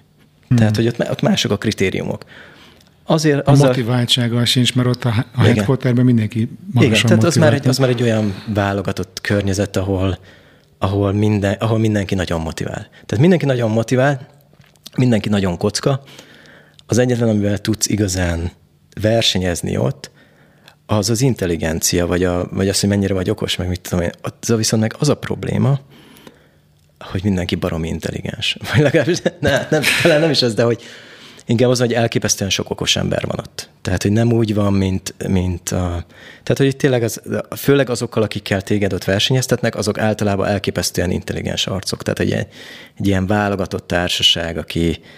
Így nézed, és így mondod, hogy hm, hát ezek azért pengék, ezek a csávók. Tehát, hogy így őket összeválogatták minden, a világ minden sarkából arra, hogy itt jöjjenek a headquarterbe, mert nem olyan, nem olyan egyértelmű a verseny, mint itt. Úgyhogy, úgyhogy az egy másfajta környezet.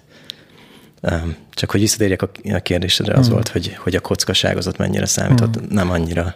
Mesélj erről, ugye öt évet töltöttél Amerikában. Aha. Mesélj erről az öt évről, milyen élmény volt ez neked, és személyesen hogy, érte, hogy élted meg, amikor te oda kikerültél, milyen céljaid voltak, mit akartál be az egészből kihozni, és ehhez képest mit sikerült? Összességében nagyon-nagyon jó emlékekkel gondolok erre az öt évre Amerikában, tehát ez egy nagyon-nagyon pozitív történet volt az életemben. Nagyon máshogy alakult, mint ahogy én gondoltam, hogy ez alakulni fog, mint amikor kimegyek. Tehát, hogy nagyon-nagyon más lett a, ennek a történetnek a vége, mint, mint amit elképzeltem. Mit képzeltél el, amikor kimentél? Hát én akkor azt gondoltam, hogy akkor kimegyek, ott majd uh, eltöltök. Akkor, amikor kimentem, azt mondták, hogy két év. Azt mondtam, hogy el, eltöltök két évet ott, és majd visszajövök valamilyen komolyabb menedzseri poziba, és itt folytatom tovább a karrieremet. Budapesten? Aha, ja. És teljesen ez volt a terv.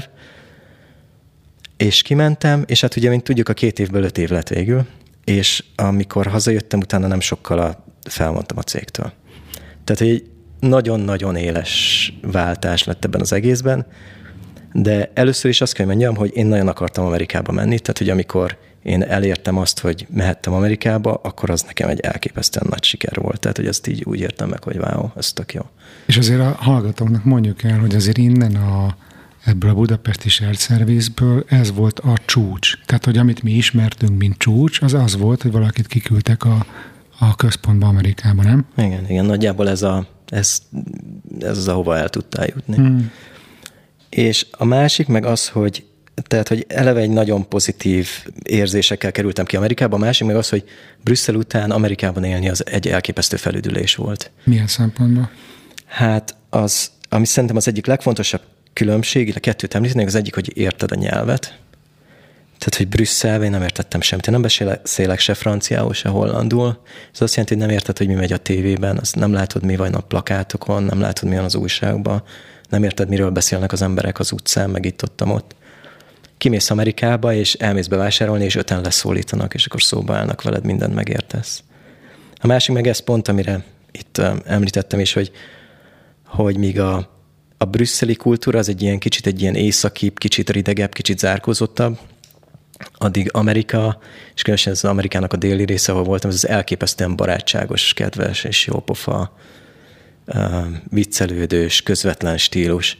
És ez egy ilyen óriás felüdülés volt azután, hogy, hogy kicsit így ilyen izolálva érzed magad Brüsszelbe, és akkor hirtelen elmész Amerikába, és értesz mindent, hogy mit mondanak a tévében, az emberek, mindenki hozzád szól, mindenki beszél, mindenki szuperkedves. Tehát, hogy ez egy ilyen nagyon-nagyon pozitív felütése volt a, a dolgoknak. Tehát, hogy így, úgy, tehát ez egy ilyen nagyon erős kezdés volt nekem, ez tök jó. Tehát, hogy így. Zárójelet nyitok itt, és nem kell ezt kifejteni.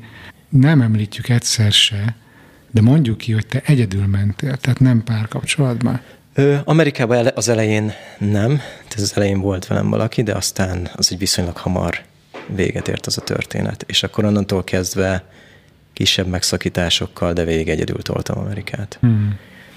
És akkor ugye ezek a mézesetek elkezdődtek Amerikában. Um, ami Amerikában utána folytatódott, az az, hogy azzal szembesültem, hogy Brüsszelbe is, meg amivel egyébként várható is volt egy, egy ilyen erősebb multi karriertől, hogy nem kellett kevesebbet dolgozni. Tehát, hogy, hogy valamiért nem szűnt meg a munkamennyiség, hanem, hanem, ilyen, hanem elképesztően sokat kellett dolgozni.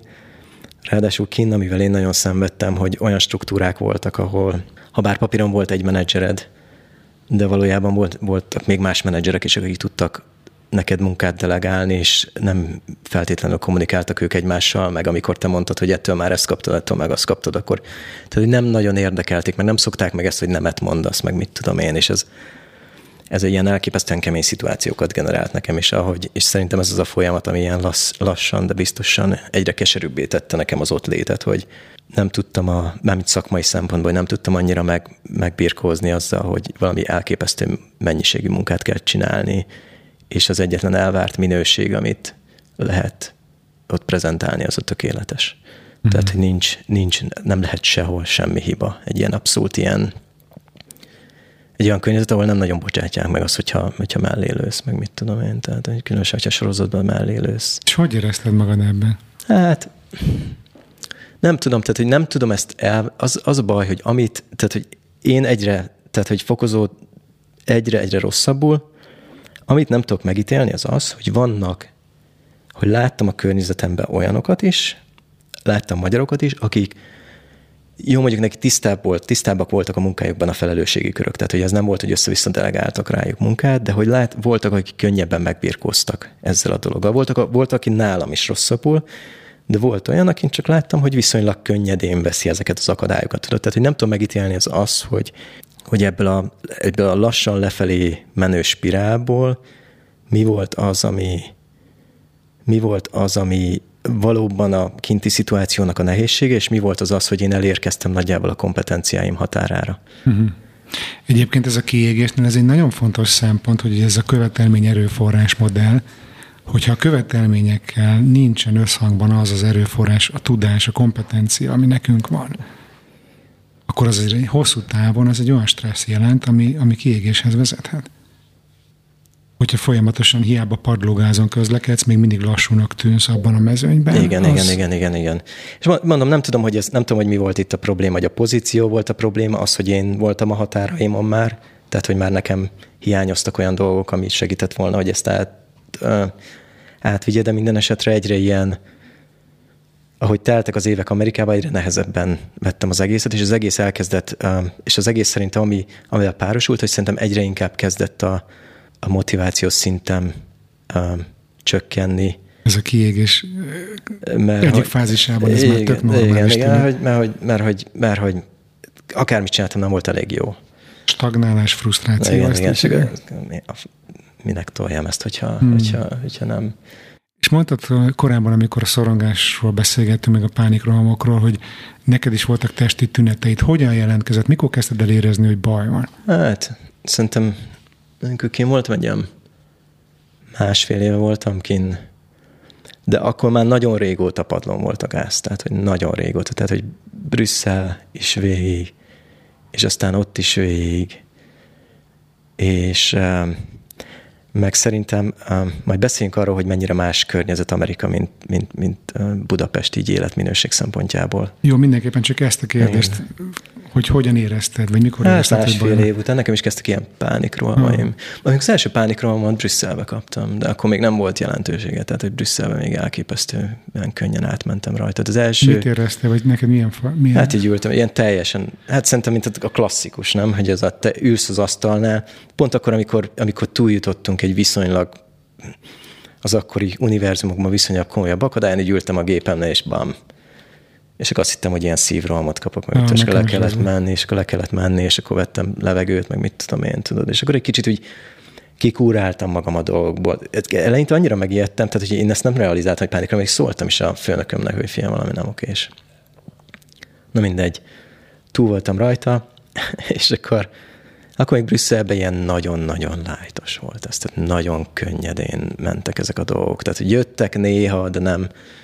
De azért már ott-ott elkezdődött, és akkor szerintem Amerikában, amikor túl voltunk ezen a, ezen a mézes heteken, vagy mézes hónapokon, inkább úgy mondanám, akkor kezdett el, akkor kezdett el keményen jönni. Hogy csak a tüneteid is erősebbek? Aha, lettek? Tehát hogy akkor így kezdett egyre erősebb lenni, így jöttek ezek össze-vissza, ezek meg.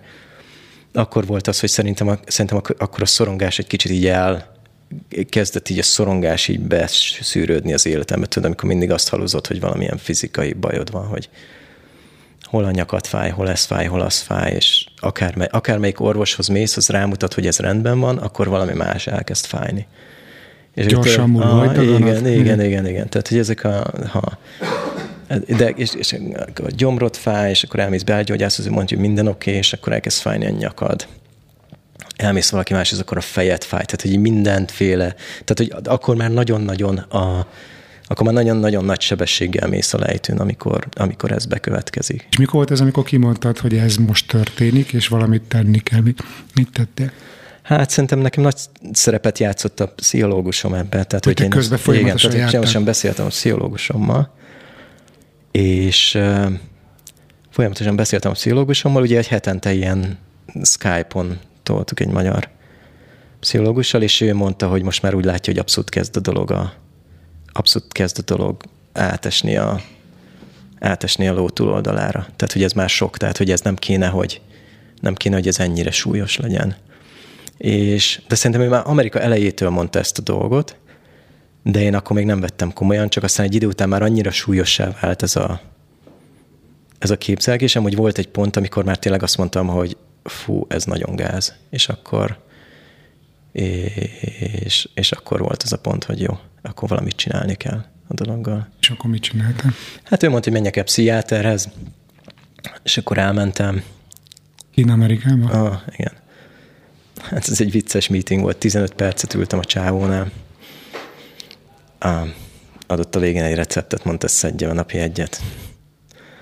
És akkor kaptam egy ilyen szorongásoldó történetet, és akkor azt elkezdtem szedni. Ez ilyen nagyon kis adag volt egyébként, tehát hogy ez ilyen gyerekeknek adott adagokkal kezdte az egészet a csávó, és aztán nem is mentünk a fölé, ami igazából ilyen pozitív. Szerintem mások sokkal komolyabb szituba kerülnek, mint én. Tehát, hogy így utólag visszanézve az én szorongásom, az habár az én életemben egy mély dráma volt, én azt gondolom, hogy rengeteg ember sokkal súlyosabbakon megy keresztül.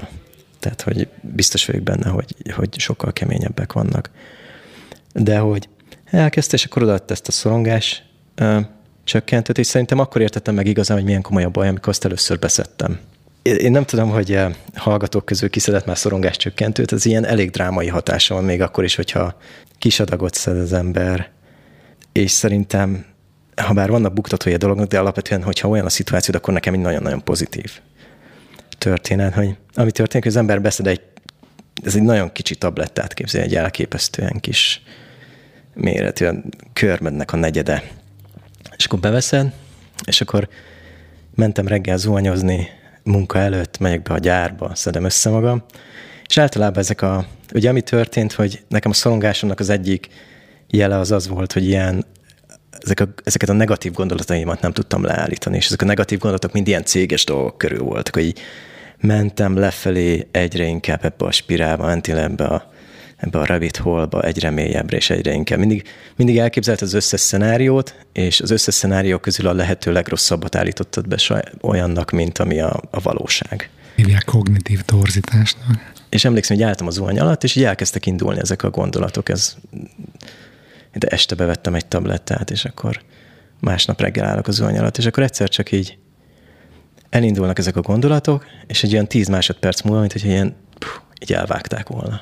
És ez ilyen, de ilyen nagyon durva volt. És így éreztem, hogy ha bár újra akarnak indulni ezek a gondolatok, olyan, mint hogy egy ilyen fal lett volna ott, ami korábban nem volt ott. És ilyen, tehát hogy ez nekem ilyen nagyon-nagyon drámai változás volt akkor úr is. Tehát, hogy akkor már hónapok óta azzal töltöttem minden zuhanyzás, meg minden ébren lévő percemet, hogy jöttek ezek a negatív gondolatok, és egyszer csak valaki benyomja a féket tiszta erőből.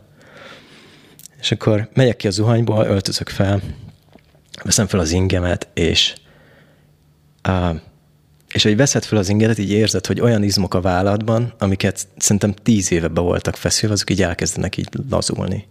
Tehát, hogy így, így olyan könnyebbséget érzel a válladban, amit nagyon-nagyon-nagyon régen nem éreztél. És ez ilyen, hát nekem az ilyen elképesztő változás volt. És akkor, amikor az elején szeded ezt a dolgot, akkor van mondjuk egy kéthetes periódus, amikor vannak ilyen, amikor azért vannak ilyen nehézségei ennek. Az egyik az az, hogy ugye álmosít ez a dolog, tehát hogy nagyon nehezen tudod magad fenntartani meetingeken, meg mit tudom én, tehát hogy ilyen kicsit ilyen, kicsit ilyen passzívá tesz meg minden, de ami nekem érdekes volt, és ami nagyon pozitív, hogy egy idő után a világ visszaélesedik, és a motivációid is visszaélesednek, és ez ilyen tök pozitív tapasztalás volt, mert emlékszem, amikor először beszéltem, akkor arra gondoltam, úristen, hogyha ilyen tompa lesz a világ ettől, akkor az nem lesz jó nekem. De ami történik, hogy szépen lassan, ahogy szerintem, hogy az agyad dolgozza fel ezt a dolgot, meg mit tudom én, így visszaélesedsz. Csak ami történik, hogy visszaélesedsz, akkor már egy kicsit máshogy látod azt a környezetet, mint, mint mielőtt belementél ebbe az alagútba. Neked mi volt, ami változott? Hát szerintem akkor tisztázódott le nekem ilyen, vagy akkorra esett le a tantusz ilyen nagyon komolyan nekem, hogy, hogy ezt a múlt is karriert, ezt be kell fejezni. Hmm. És onnantól kezdve, hát most ezt hogy számolom, amikor nagyjából, hát mit másfél-két éve voltam ki, amikor elkezdtem szedni, körülbelül egy fél év utánra tisztázódott le. Tehát, hogy mondjuk olyan két és fél év volt az, amikor eljött az a pillanat, hogy, hogy, én, hogy én ezt nem fogom csinálni életem végéig. Azt, hát megszületett egy döntés, igen, igaz? Teljesen biztos volt, de azért a döntés az nem olyan könnyen szűnik meg, meg szerintem, hogyha tizenhat évet beletolsz padlógázzal egy karrierbe, akkor azt így meg kell gyászolnod, vagy valahogy még így olyan ez, mint egy, szerintem olyan, mint egy kapcsolatnak a vége, hogy, hogy van egy csomó előnye még, tudod, mint együtt vagy valakivel, és van egy csomó pozitív dolog, nyilván valamiért volt egy kapcsolatot, de mégis vagy le kell zárni, és akkor így, így ez a pozitív, meg a negatív dolgok között így, így, így ingázol, így valahogy így próbálod így keresni a helyed, és szerintem ahogy legyászolod, vagy meggyászolod ezt az egészet, de aztán egy idő után már egy évvel azelőtt, hogy hazajöttem volna Amerikából, akkor már biztosan tudtam, hogy ez, hogy ez ennyi. Teljesítményeden látszott el, hogy mi zajlik belőle? Abszolút.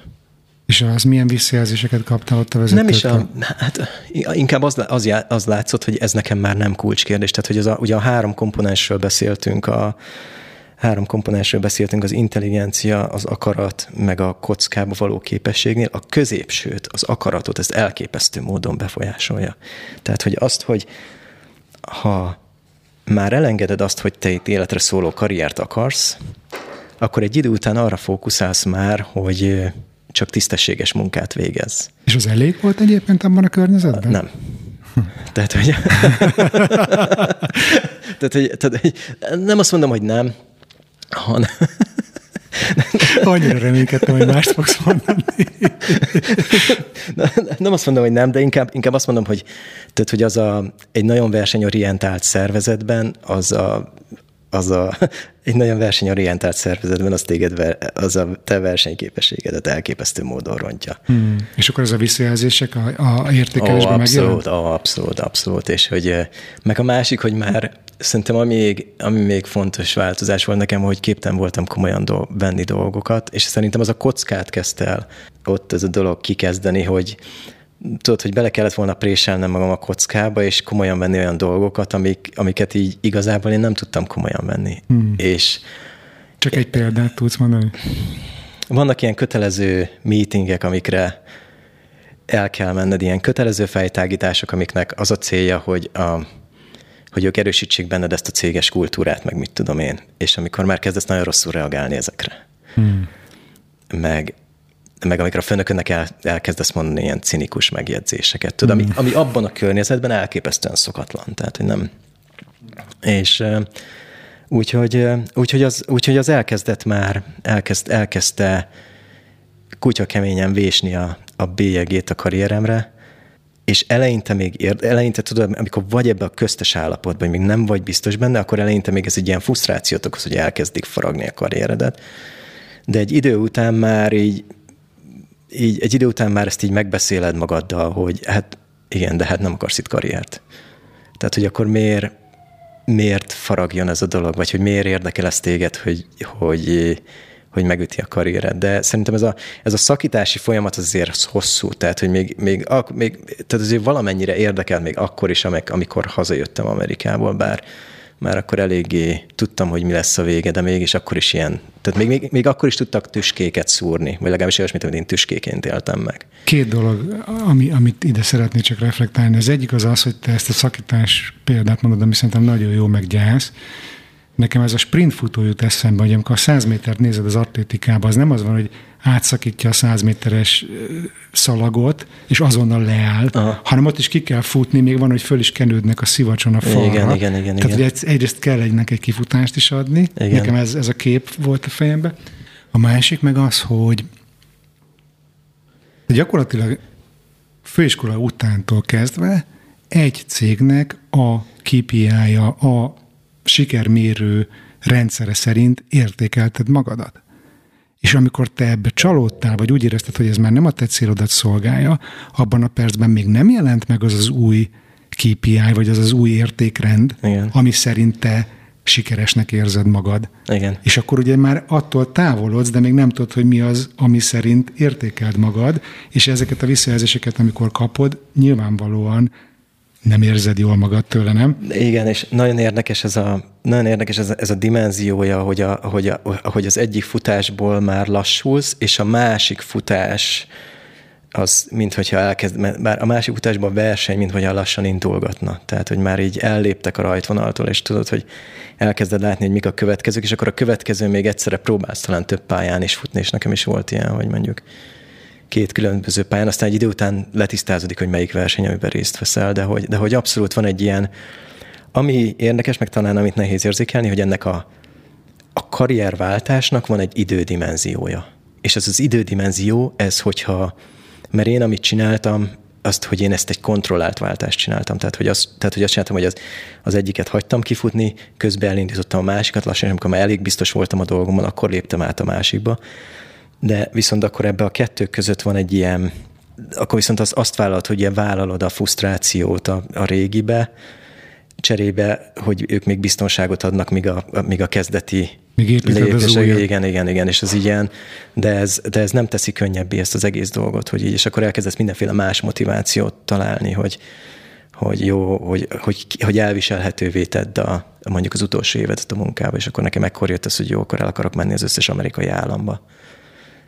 Utaztál, és akkor utaztam, egyfolytában utaztam, amennyit, amit csak tudtam, azt tök jól összebarátkoztam kint valakivel, ő is egy magyar, és ő, neki pont ugyanez volt a terve, ő is utazni akart, úgyhogy mind a ketten ilyen, már negyvenöt államnál járunk az ötvenből, úgyhogy hmm. Covid az megakadályozott benne, hogy befejezzük, de majd legközelebb jövőre. Coming soon. Yeah. Figyelj, csak még néhány mondatban itt a végén azt azért meséljük el, csak, csak tényleg felszínesen a hallgatóknak, hogy mi az az új karrier, amit te kitaláltál magadnak, és azt most hogyan éled meg, hogy megy ez, és hogy milyen terveid vannak a jövőre, meg, meg hogyan tekintesz a jövőbe? Hát ami történt, amivel elkezdtem foglalkozni, hogy volt egy kis tőkém, és akkor ugye én, én pénzügyes vagyok, én mindig pénzügyekkel foglalkoztam, de ami mindig is érdekelt, ezek az ilyen világgazdasági, meg az ilyen, és egyre inkább így orientálódtam az ilyen tőzsdei dolgok felé. Úgyhogy most azzal foglalkozom, hogy a saját portfóliómat menedzserem amerikai tőzsdén. Ezt csinálom már, hát ugye munka mellett kezdtem el, most már főállásban. Um, azt mondanám, hogy mint minden kezdő vállalkozás, én úgy tekintek erre, mint egy vála- hogy egy vállalkozást indítottam, és minden kezdeti vállalkozás szerintem tele van kihívásokkal. Ez, talán mondtam neked, az Elon Musk mondta ezt, hogy a saját vállalkozást indítani az olyan, mintha üvegszilánkot szopogatnál, és folyamatosan a halál szemébe néznél. Ez kicsit drámai hangzik. Ő drámai hangzott, és utána, és utána úgy fejezte be, hogy egy, egy idő után a halál szemébe nézés az elmarad. De hogy a, az üvegszilánk szopogatás, az folytonos. Mm. Úgyhogy szerintem... Um, Azért, azért vannak kihívások, tehát hogy nem könnyű, komplikált, sokkal komplexebb, mint bármilyen korábbi munkám volt, meg szerintem az is a kihívás talán, hogy ezt nem tanítják sehol itthon. Nagyon-nagyon nehéz uh, információt szerezni, nagyon-nagyon nehéz erről oktatást szerezni, meg hogy hogy kell ezt csinálni, meg mind. Úgyhogy mindig a saját károdon tanulsz, de az, hogy három év állva maradtam, vagy három év alatt állva maradtam, úgyhogy azt hiszem van egy ilyen statisztika, hogy az emberek kilencven százaléka, aki ezt elkezdi, azt kiesik belőle, vagy hogy abba hagyja, mert nem. Az, hogy három év állva maradtam, az, az, az, egy, az egy pozitív jelnek tekintem a jövőre illetően, meg nincs más alternatívám jelen pillanatban, tehát hogy ez az, ami érdekel, ez az, amit, ez az, ami úgy, tehát ez az, ahol azt érzem, hogy megtaláltam azt, ami mindig is, mindig is bennem volt, és tök érdekes volt, hogy a nővéremnek, mikor beszéltem erről, ő mondta, hogy, hogy apukám annak idején mondta, hogy nekem brókernek kéne mennem, de ez húsz éve volt, tudod. És most ilyen tök érdekes, hogy ez így visszataláltam ehhez az egész dologhoz, de, de, de nagyon élvezem. Tehát, hogy az, ez, az, hogy karriert váltasz, annak van egy, amikor elképzeled az új jövődet, akkor, akkor szerintem elég reálisan képzeld el a hátrányokat, de én nem képzeltem el, vagy legalábbis nekem nem volt jó képem arról, hogy mik az előnyök. És mi, milyen előnyöket tapasztaltál ebben? Például olyan dolgokat, nem is gondoltam, hogy ez mennyire pozitív dolog lesz az életem, vagy a saját időmmel gazdálkodom. Ez valami egészen elképesztő dolog az életben, hogy, hogy, hogy akkor meg ott tudok dolgozni, ahol csak akarok. Ha van egy mobiltelefon, én tudok dolgozni. Tehát ez, ez, ez valami egészen elképesztő. A másik, amit, amit nem, amit alábecsültem, hogy mentálisan mennyire pozitív hatása van annak, hogy azt csinálom, amit szeretek, meg azt csinálom, hogy amit, amit úgy érzem, hogy valahogy mindig is hivatott voltam, meg mindig is kerestem a, kerestem a helyem a világban, most azt csinálom, amit, amit csinálni szeretnék. Tehát addig nyomogatom a gombokat, amíg meg tudom nyomni. Tehát, hogy ez hmm. a... És, és ez annyira sokat ad lelkileg, meg annyira pozitívabb, hogy kijössz egy, ebből a, kijössz egy régi karrierből, ami tele volt ilyen. Mindig is csikorogtak a fogaskerekek, csak erőből toltad előre a gépezetet, de mindig is csikorogtak, és aztán végül belekerülsz egy ilyen szituációba, ahol aztán így oké, okay, ez az, amit csinálni akartam, és ez ilyen lelkileg egy elképesztően pozitív dolog, sokkal nyugodtabb, nyugodtabban alszol, az tény. Hogy élted meg azt, hogy kikerültél ebből a kényszerű kockában bent létből? Mert én régen mindig ilyen elegáns ingben, meg ilyen buszos gatyában, meg bőrcipőben láttalak, és amióta kikerültél ebből a környezetből, ugye az is látványos, hogy mindig, amikor összefutunk, akkor papucs, rövid gatya, ja, póló, de hogy, hogy ezek a külsőségek, de hogy belül hogy élted meg azt, hogy kikerültél a kockába? Hát abszolút. És sokan kérdezték ezt, hogy mi a különbség, és hát mindig azt hiszem, hogy eltűnik az összes bullshit az életedből. Tehát, hogy csak olyannal foglalkozol, aminek neked van jelentősége. Nem, amikor egy cégnél vagy, akkor elmész ezekre a kötelező meetingekre, rád osztanak még ilyen projektet, olyan projektet, employee értékeléssel, mindennel foglalkozol, de nem azzal, ami a... Nem, nem biztos, hogy azzal, ami neked feltétlenül hozzáadott értéket ad. És most meg csak és kizárólag azt tudom, amire azt gondolom, hogy, hogy, hogy, ez, hogy, hogy ez jó nekem, meg hogy ettől a kis vállalkozásomnak a szituációja pozitív lesz. és ez, és ez lelkileg tényleg nagyon-nagyon pozitív. Flip-flop, póló, nem kell kiöltözni, nincsenek management prezentációk, nincsenek kötelező vacsorák. Viszont hétközben tudunk mondjuk egy jó humuszt tenni ebédre. Ja, igen, délbe ihatok egy sört, hogyha szeretnék, nem sokszor szeretnék, de, de tehát, hogy annyira, tehát, hogy a szabadságfok az valami egészen elképesztően más. Uh-huh. Jól van, és hogyan tekintesz a jövődre? Van-e valami új fókuszterület, amire szeretnél oda, oda, odafigyelni? Hát szerintem itt ebben a nagy karrierdarálásban szerintem nekem az a család, ami annyira nem, nem amire annyira nem fókuszáltam, úgyhogy Úgyhogy azt gondolom, hogy ez lesz majd, a, ez lesz majd amire akarnék fókuszálni az elkövetkezendő időben. Még azért így a vállalkozásomra is azért még van még tanulnivaló, meg, meg, meg, meg azért így még mindig azt gondolom, hogy ez egy ilyen kezdeti stádiumban van, meg lehet ezt sokkal-sokkal messzebbre vinni annál, mint amit most csinálok, de igazából szerintem a családra akarok fókuszálni, meg még utazgatni egy kicsit, befejezni az államokat. Ezek most, a, ezek most a következők, de sokkal könnyebb így, hogy, hogy már nincs ez a, nincs ez a puttony a hátamon, amit, a, amit ez az erőltetett, magamból kivetkőzött multi karrierrel cipeltem, ez, ez most már nincs rajtam, és így sokkal, so, minden könnyebb lett egy kicsit. Nagyon mosolyogok és örömmel hallgattam a történetedet. Nagyon hálás vagyok azért, hogy elvállaltad ezt a beszélgetést, és elmesélted. Én biztos vagyok, hogy ez a hallgatóknak is nagyon sokat adott. Van-e egy végső üzenet, vagy itt a végén valami üzenet, vagy tanulság, amit esetleg még szeretném megosztani?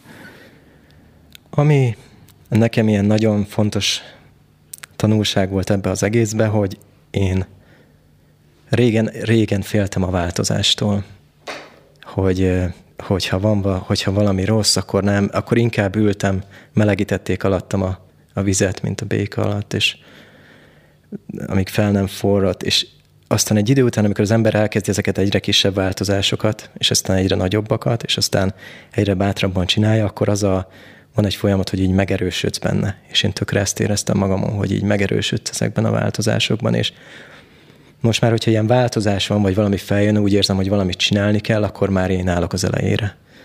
Mert hogy van egy olyan tapasztalásom az életben, hogyha valami szar, akkor csinálok valamit, akkor jobb lesz utána. És ez egy ilyen, és szerintem ez egy ilyen tök nagy tanulság, meg ez az, ami segít így előrevinni, hogy, és ez az, amit javaslok talán a, a hallgatóknak is, hogyha van valami, ami nem okés, akkor, akkor oda kell lépni a gázra és csinálni valamit. Nem kell egyből felborítani az asztal, de kicsi lépésekkel azért előre lehet jutni, és van egy csomó előny, ami nyilvánvaló, de lesz egy csomó előny, ami nem biztos, hogy egyértelmű akkor, amikor az ember amikor az ember belevág a változásokba, ezért az előnyök jönni fognak. Mm. Nagyon jó végszó, köszönöm, hogy itt voltál. Szia! Köszönöm szépen a lehetőséget, András, és viszontlátásra a hallgatóknak. Kedves hallgató, köszönöm, hogy még mindig itt vagy, remélem megérte végig maradnod. Ha szeretnél egy szuper társaság részévé válni, akkor csatlakozz az online támogató közösségünkhöz a Facebookon, keresd a Halottnak a Coach közösség csoportot, és ne felejts el követni az Instagramon a Halottnak a Coach címen. Amennyiben szeretnél velem dolgozni, részt venni egy csoportos coaching programon, vagy egyéni tanácsadáson, meghívni a cégedhez workshopot, vagy érzékenyítő beszélgetést tartani, esetleg podcastet készítenél velem, akkor a részletekért látogass el a bán andrás pont hu weboldalra. A bán andrás pont hu-n feliratkozhatsz a hírlevelemre is, amiben péntekenként bepillanthatsz a kulisszák mögé, és megosztom veled, mi inspirál éppen, mit találok érdekesnek a világban. Iratkozz fel a Halottnak a Coachra a Patreonon exkluzív tartalmakért, és támogasd a munkámat havi egy kávé árával. Küldhetsz egyszeri támogatást is a PayPal-on vagy Revoluton, részletek az adásnaplóban. Köszönöm már a figyelmed, kérlek, iratkozz föl a Halottnak a Coach podcastre azon a lejátszón, ahol éppen most hallgatod, és mesélj a műsorról egy barátodnak. Bán András voltam, a mi hamarabb viszont hallásra.